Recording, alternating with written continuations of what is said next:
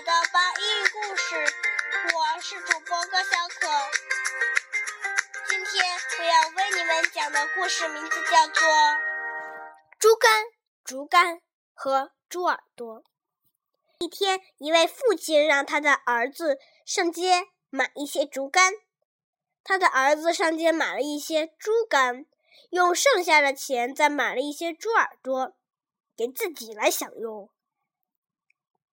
到家的时候，父亲问：“竹竿呢？”儿子从他的兜里拿出了一些猪肝。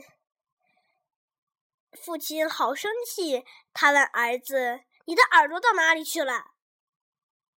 儿子吓得浑身发抖。你你你你还知道我买了猪耳朵？只好把猪耳朵交出来了。父亲气得从牙缝中挤出了一句话：“你还有这样的私心？”好了，今天的故事就到这里。如果你们喜欢我的故事的话，请下次继续收听吧。再见喽！